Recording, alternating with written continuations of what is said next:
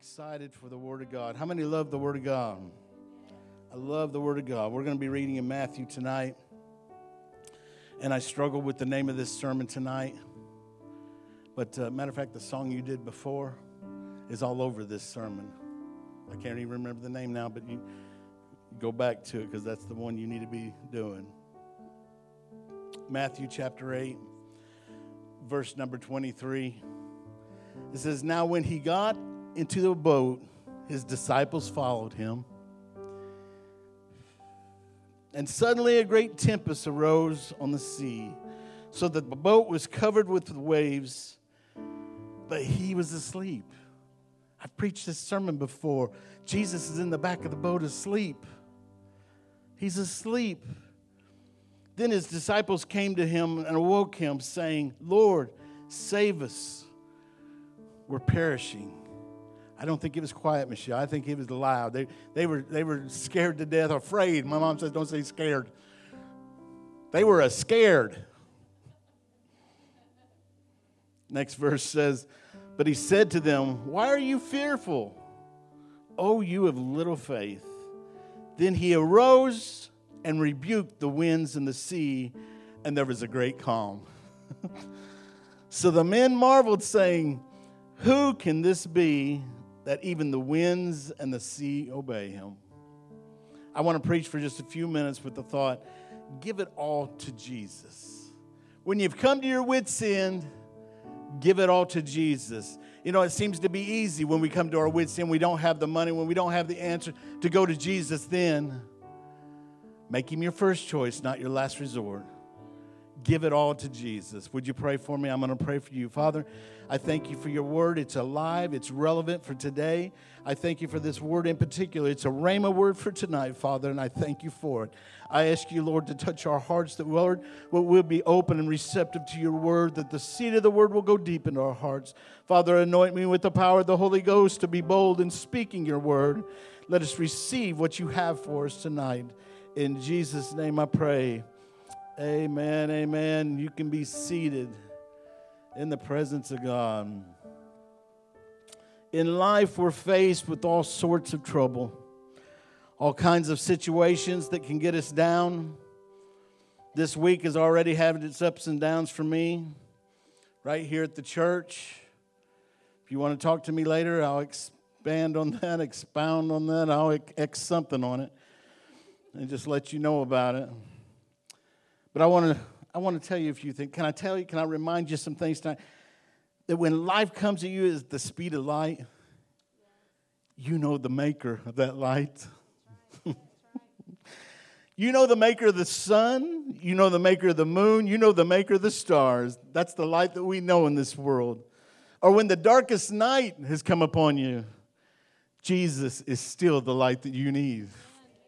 Amen. Can I remind you that when the sea of life is crashing all around and it seems that the waves are going to overtake your vessel, that God still calms the stormy seas? He's still the God that calms the troubled waters. The Hensons had a song years ago, "He'll calm the troubled waters of your soul." Amen. Can I tell you that we still know the one that separated the waters and made the dry land to appear way back in Genesis, and he still has that control over nature today? Yes, it's a little water theme tonight. It's a water theme park tonight right here. Can I remind you that when the wind of life is blowing out of control, God is still in control, and he's the master of the wind. Can I remind you that you're not facing anything that has ever, can ever, or will ever frighten God? Wow. Nothing is catching God by surprise. He knows where you're at tonight. He knows what you did today. He knows what you're going to do tomorrow. Nothing's catching him off guard. So when troubles and trials come your way, and tribulation, situations, I don't know how else to say that, he already knows about it. He cares about it. And he's going to take you through these problems. Nothing's catching God unaware. He knows you. He knows where you're at. He knows the battle that you're facing. He knows the enemy you're up against. He knows the trouble that you're in. He knows the broken relationship. He knows about the physical problems. He knows about the financial issues. He knows the emotional distress that you're in right now. God knows it all. He's waiting for you to give it to him. Jeremiah 1:5, before I formed you in the womb, I knew you. You don't have a closer friend than that. Nobody knows you that well. Jeremiah 29:11, for I know the thoughts that I think towards you, says the Lord, thoughts of peace and not of evil, to give you a future and of hope. Matthew 6:8 says, for your Father knows the things you have need of before you even ask him. He understands us. He gets us. He cares about us. He loves us. But sometimes, I got it in here twice, but sometimes when the problems of this world come against us, fear wants to rise up inside of us. Fear wants to dictate how we're going to feel. Fear wants to pull us down and bury us in our dilemmas. And as Christians, we all know the scriptures we're supposed to be quoting, the scriptures we're supposed to be hiding in our hearts. 2 Timothy 1:7, for God's not given us the spirit of fear, but of power and of love and of a sound mind. Isaiah 41:10, fear not, for I am with you. Be not dismayed, for I am your God. I will strengthen you. Yes, I will help you. I will uphold you with my righteous right hand. Hebrews 13:5, be is what I would say. For he himself has said, I will never leave you nor forsake you. So we may boldly say, the Lord is my helper. I will not fear. What can man do to me? Yes. Yes. Psalms 23:4. Yea, though I walk through the valley of the shadow of death, I will fear no evil, for you are with me. Your rod and your staff, they comfort me. I thank God for the word. He lets us know he's with us. He understands us. He cares for us. And better yet, he's going to carry us through these storms of life. Yes. We know these scriptures, and they're all true, and they're all a blessing. They're all anointed and inspired word of God that has not, cannot, and will not fail. But fear still tries to lay hold on us and bury us under its weight. We try to carry things we were never intended to carry. We try to do things we're not supposed to do. We try to fix things that we cannot fix. We try with everything that's in us to do the things the best way we know how to do. And God's saying, give it to me.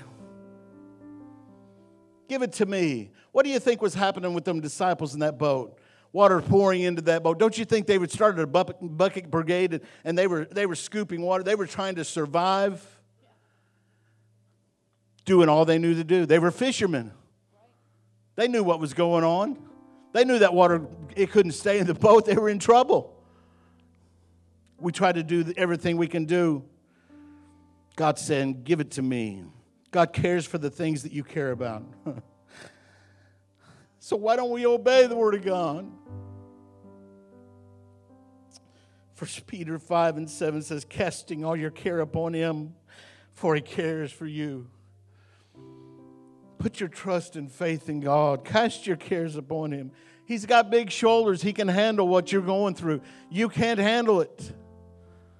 Remember that movie? You can't handle the truth, but the truth can handle you if you'll let him. Let's put our trust in the shed blood of Jesus Christ, the work he did at Calvary. Step out on faith and call things forth that are not yet seen. Let's put our faith and trust in the final words at the cross when he said, it is finished. That them words right there, it is finished. Everything we could ever hope for, dream of, aspire to was finished in Jesus Christ. We need to trust him. We need to give everything we have over to him. Matthew chapter 8 starts off with Jesus coming down from the mountain and the multitudes begin to follow him.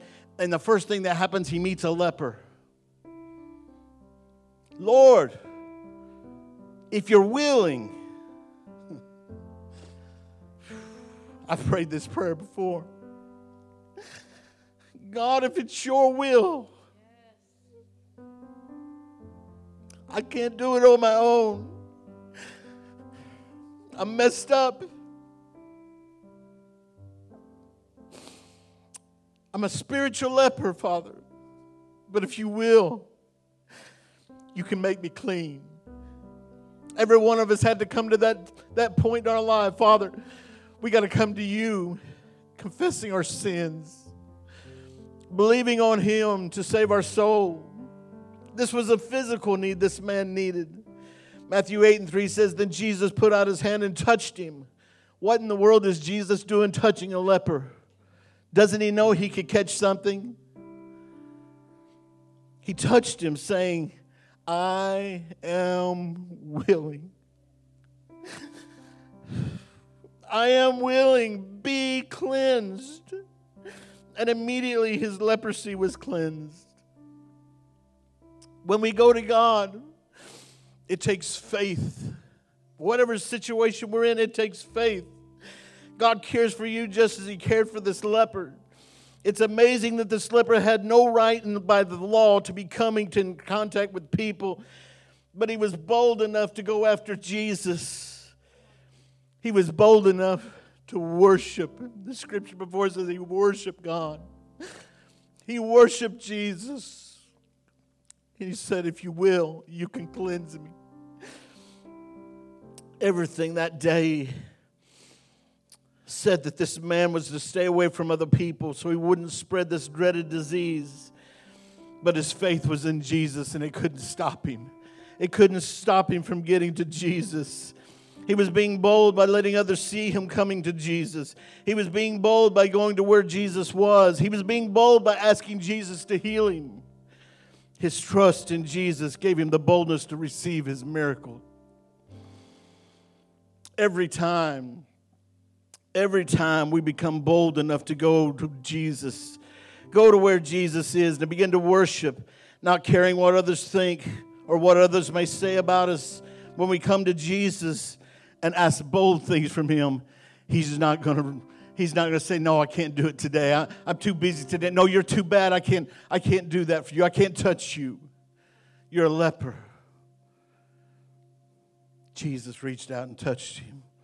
Healing power, healing virtue left him, went into this man. I want you to notice what happened. Jesus put his hand out and touched right in the middle of this man's problem. Reached out and touched him. Nobody's supposed to be touching him. He reached right out and touched in the middle of this man's problem. Jesus was not afraid to touch the leper. Why? He loved him, first of all. He loved him. He cared for him. He cared for him. And guess what? He rewarded his faith. He rewarded his faith. Hallelujah. Jesus said, I am willing. He's saying the same thing to us tonight. The I am is saying, I'm willing to heal your broken heart. The I am is saying, I'm willing to repair your finances. The I am is saying, I'm willing that you be healed spiritually, physically, emotionally, and financially. All we have to do is to have the courage to go to him boldly, asking bold prayers, stepping out of our comfort zone and into the faith and trust of Jesus. People say, well, that's just not me. I can't do that. You need to get bolder. You need to become bold. Matthew 8:5 says, Now when Jesus had entered Capernaum, a centurion came to him, pleading with him, saying, Lord, my servant is lying at home paralyzed, dreadfully tormented. And Jesus said to him, I will come and heal him. Wow. The centurion answered and said, Lord, I'm not worthy you should come under my roof, but only speak a word, and my servant will be healed. Wow, we need a word from God. We need a word from God. We need a word from God. One word heals the paralyzed man. And dreadfully tormented, healed with one word from Jesus. There's not one of us that are worthy for God to do anything for us. You're not worthy to come to my house, Jesus. It's not that big a deal. I can handle this problem. I'm not worthy for you to even do this. Not one of us is worthy of it, but because of his great love, his great mercy, but for his grace, he shows his favor. He shows his favor. Matthew 8:13, Then Jesus said to the centurion, Go your way, and as you have believed, so let it be done for you. And his servant was healed that same hour. Faith, boldness to go to Jesus in your time of need. God is able. God is willing. Ephesians 3:20 Now to him who's able to do exceedingly abundantly above all that we ask or think, according to the power that works in us, to him be glory in the church by Jesus Christ to all generations forever and ever. Amen. The next few verses in Matthew tell us how Jesus healed Peter's mother-in-law, how she felt so good that she got up and started fixing supper. Shelly's not been feeling good. Maybe I've just pray and see if Jesus touched you and you fix me supper. She said she'll take the healing, but she's not cooking. Jesus continued to minister. He continued to minister that night by casting out demons. The Bible said, with a word, and healing all that were sick. He was fulfilling prophecy in this moment by doing this. Matthew 8:18 says, and when Jesus saw the great multitudes about him, he gave a command to depart to the other side. He gave a command. I say it all the time. There's more than 10 commandments in the Bible. This was another one. He commanded them to, let's depart. Jesus begins to tell the people there that it would cost them to follow him. The next few scriptures tell us that. And they say things, well, you know, I got to bury my dead. And they go on and things like that. These few verses go through that. They had to get their business in order before they could follow Jesus. And how many know that God always has to be first in your life? He has to be first in your life. He's not worried about the dead burying the dead. He's not worried about what you got going on. He's wanting you to come after him, right? Matthew 6:33 says, but seek you first the kingdom of God and his righteousness, and all these things will be added to you. Now, I want to take a jump right here. I'm going to get back to our text. Some of you probably thought I'd forgot where I was going. I didn't. I still know the disciples, we left them in the boat.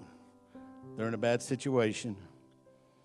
How many know 2 Timothy 3:16? I love this. This come to my heart today. All scripture is given by inspiration of God and is profitable for doctrine, for reproof, for correction, for instruction in righteousness, that the man of God may be complete, thoroughly equipped for every good work. It doesn't matter what part of the Word of God we're going through. This is for you tonight. You're watching on Facebook. This is for you tonight. I believe that we can take lessons from each one of these scriptures like we can the whole Word. But I want to look at these just a little bit closer. Matthew 8:23. Now when he got into a boat, his disciples followed him. First, we need to be obedient. We seen back in a couple of scriptures ago, he said, let's depart. He's telling them, let's depart. Jesus was saying, load up, boys. It's time to go. Like a posse. Come on, boys. Get loaded up. It's time to go. So they were following him, following his orders. And so the first thing I see is they were obedient. And Jesus saw the great multitude about him. He gave a command to depart to the other side. They heard the command, and they followed him in verse 23. When Jesus speaks, we need to listen. I think it was a commercial for E.F. Hutton when I was a kid. When they speak, everybody would go, huh? Jesus is still speaking, but we want to act like somebody's a nutcase if they say, the Lord spoke to me. He's speaking to every one of us every day if we'll just listen. If we'll just listen. By the way, on obedience, it doesn't matter. It doesn't matter what God tells us to do. It's imperative that we follow after his word.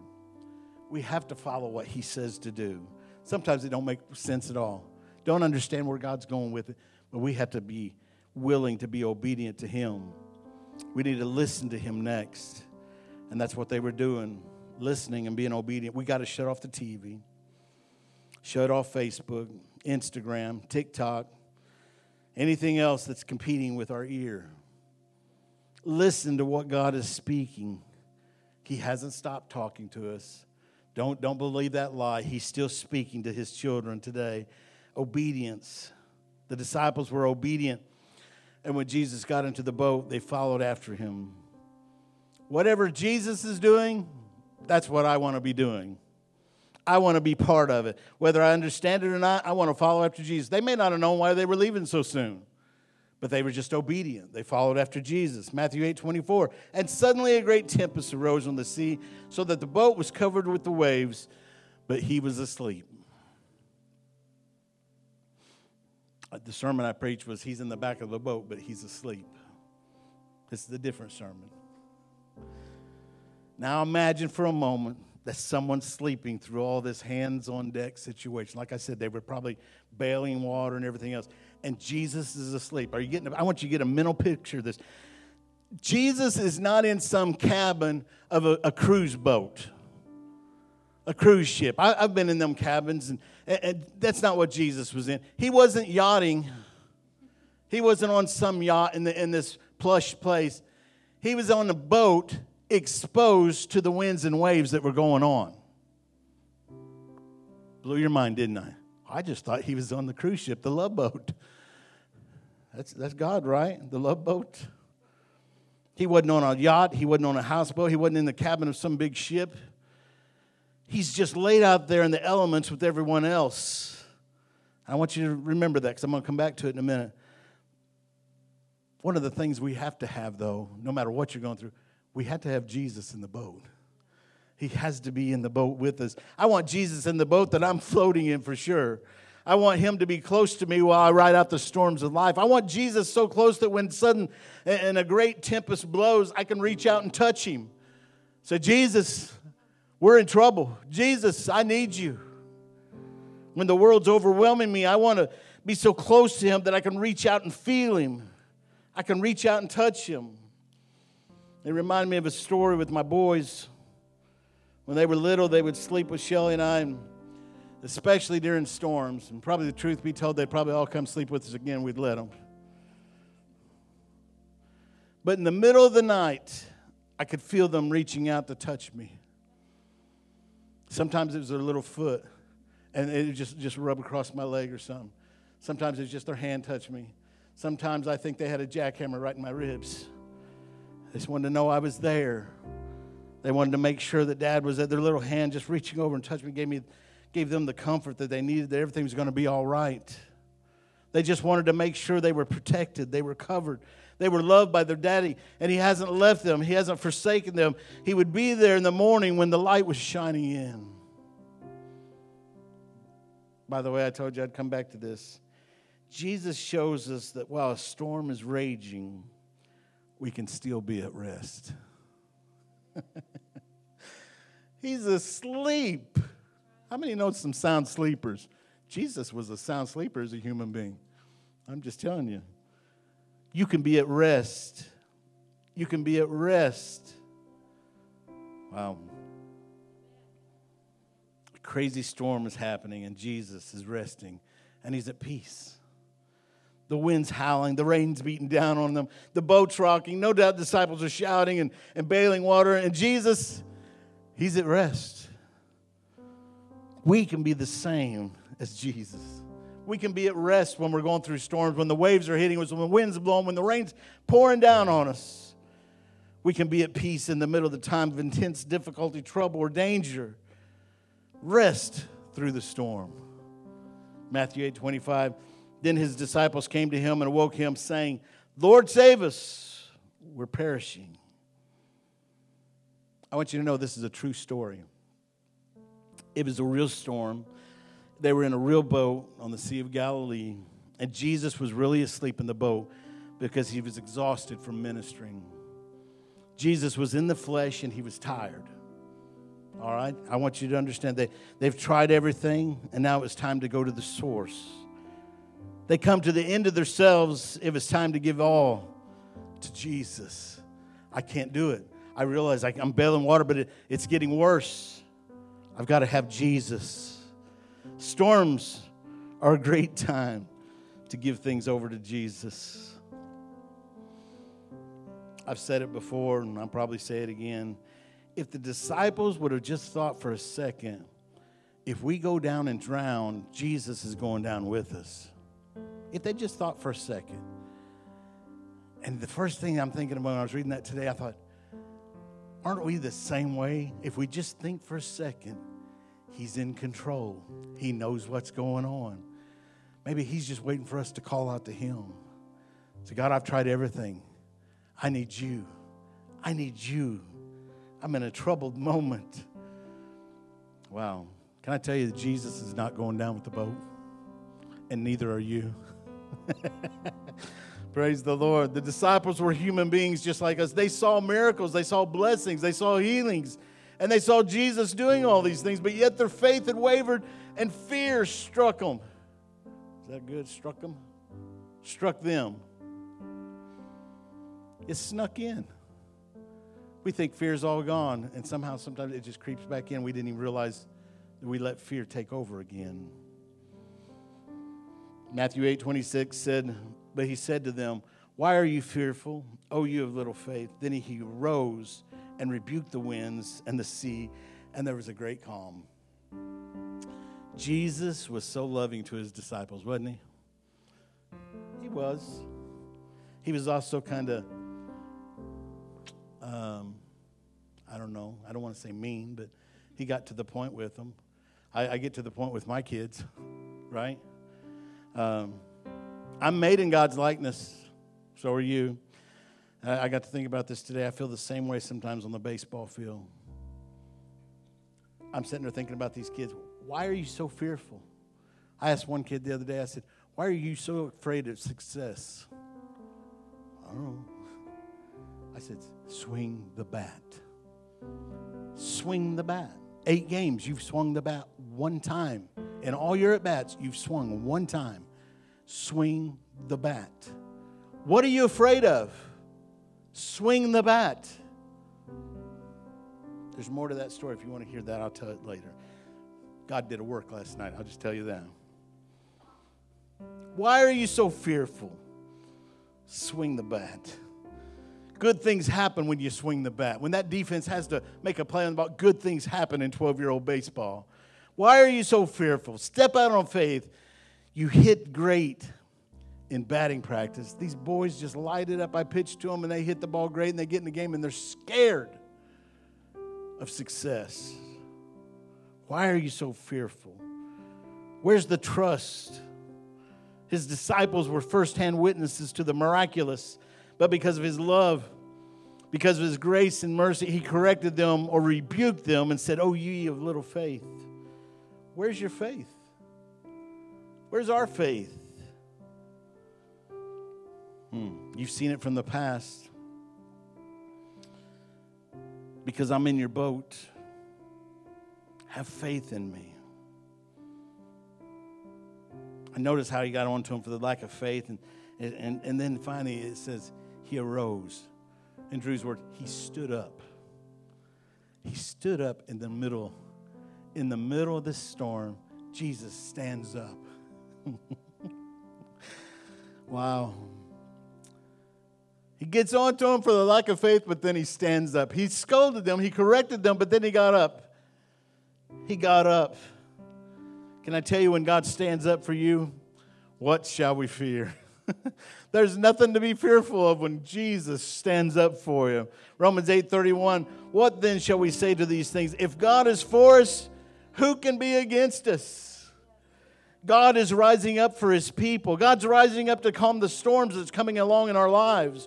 God will rise up for each and every one of us that's here in this building tonight or watching on Facebook. When the storms of life are coming, God's going to stand up for us. Just stay in the boat.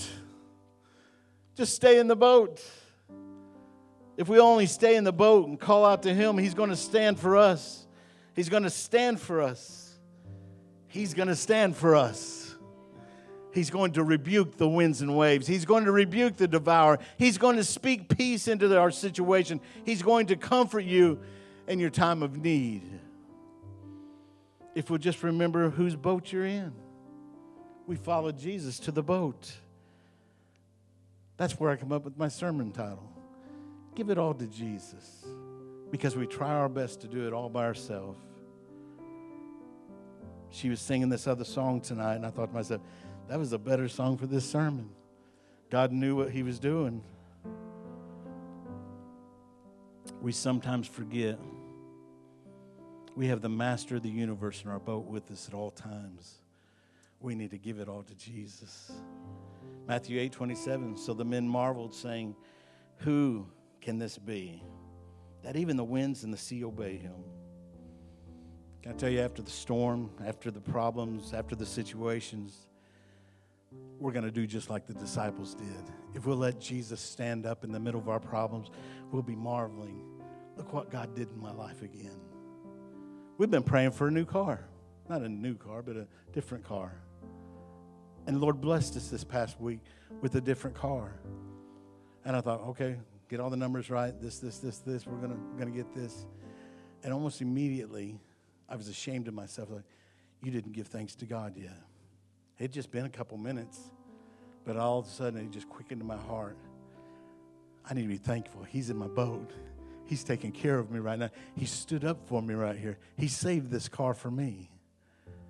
Praise the Lord. Wow. We're going to be saying, look what the Lord has done. The one that spoke to your problem and it had to bow down to his authority. Look at what God's done. Give it all to Jesus. I want you to sing, not that song, but this one song before. What was the song before that? It is well. Sing that song to us. Tonight, I want you to stand. You don't have to come to the altar. I just want you to stand and worship God. He's in your boat. He knows what's going on. He's going to take care of you. Just take some time to worship him tonight.